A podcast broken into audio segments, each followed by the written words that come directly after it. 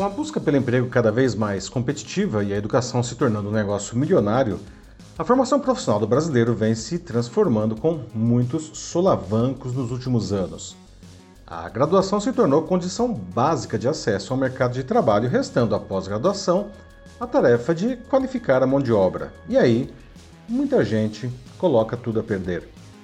Se agora essa etapa cria a diferenciação profissional, poderíamos supor que cursos mais longos, como especializações e até mestrados, em instituições consagradas, seriam os mais procurados. Entretanto, essas turmas estão cada vez mais vazias, dando lugar a cursos de curta duração, muitas vezes ministrados por escolas ou pessoas desconhecidas e ofertados nas redes sociais a preços módicos. Bom, isso se deve a duas coisas em falta por aqui: tempo e dinheiro. Por isso são raros os que conseguem estender seus estudos por mais alguns anos. As pessoas preferem aprender qualquer coisa para usar imediatamente, conseguir um emprego e colocar comida no prato. É difícil criticar alguém por isso, mas a longo prazo o Brasil corre o risco de se deparar com um enorme contingente de profissionais com habilidades limitadas, incapazes de enfrentar os desafios de um mercado cada vez mais exigente. Eu sou Paulo Silvestre, consultor de mídia, cultura e transformação digital, e essa é mais uma pílula de cultura digital para começarmos bem a semana, disponível em vídeo e em podcast. Nesse país que parece ter perdido o direito de pensar a longo prazo e busca soluções instantâneas, a educação não foge da regra. Na semana passada eu conversei com a Kátia La que é consultora e doutora na área de linguagens e tecnologias, e ela advertiu que sente nessa busca por cursos curtos o imediatismo de resultado, uma falta de visão de se conectar a repertórios distintos, a vivências e a pensamentos diversos. Ela acrescentou que, abre aspas, os estudantes têm essa necessidade de aprender urgentemente, aquela coisa da sociedade, da rapidez, da fluidez, do mundo líquido, junto com uma crise econômica. Fecha aspas. Eu troquei ideias também com o Celso Kipperman, que é CEO da Mais A Educação, e ele concorda. Segundo o executivo, abre aspas, a geração atual tem uma necessidade de soluções mais imediatas, tem menos paciência e menos tolerância. Por isso, procuram as que deem respostas mais rápidas e mais efetivas. Fecha aspas. Bom, cursos de curta duração têm naturalmente grande valor, longe de mim dizer o contrário. Eles são um caminho eficiente para corrigir falhas na formação profissional ou para adquirir novas habilidades. Mas por serem muito mais fáceis de serem oferecidos, exigem cuidados adicionais do estudante.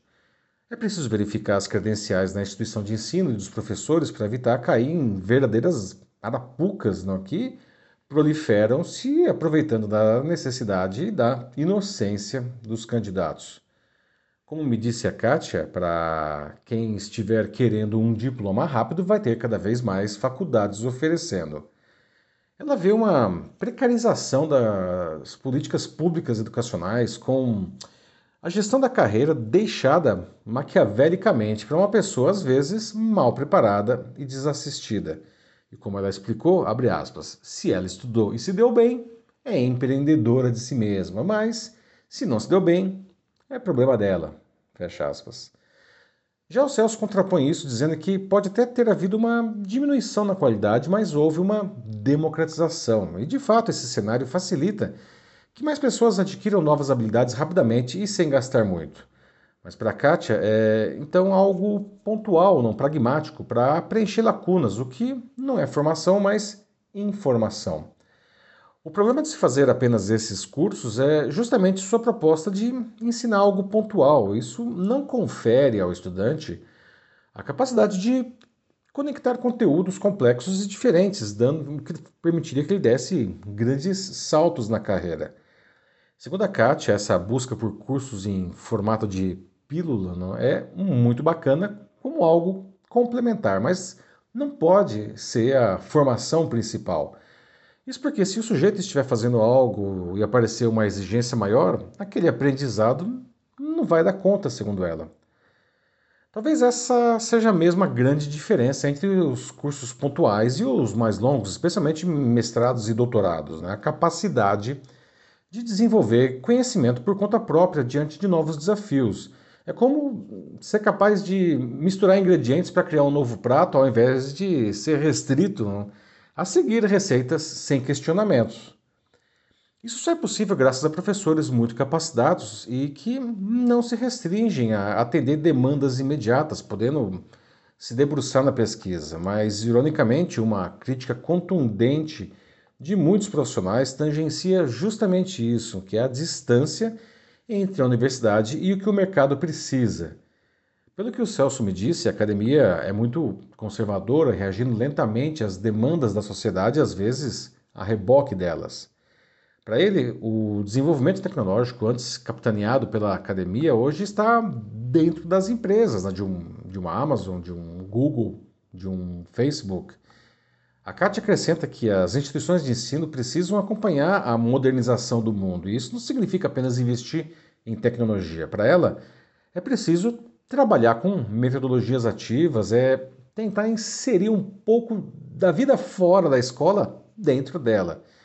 Não pode ser mais somente ensino baseado em conteúdo que a gente encontra no Google, nos livros.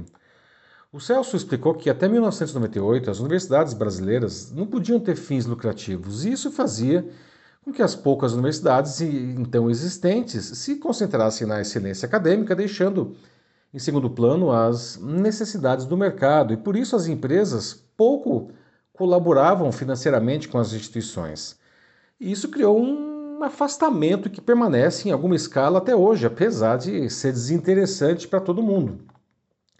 Bom, verdade seja dita, o Brasil nunca demonstrou apreço pela educação, né? o que explica em parte a nossa dificuldade de nos consolidarmos como uma nação desenvolvida. Isso aparece, por exemplo, no desprestígio e nas condições de trabalho ruins de, dos professores, não?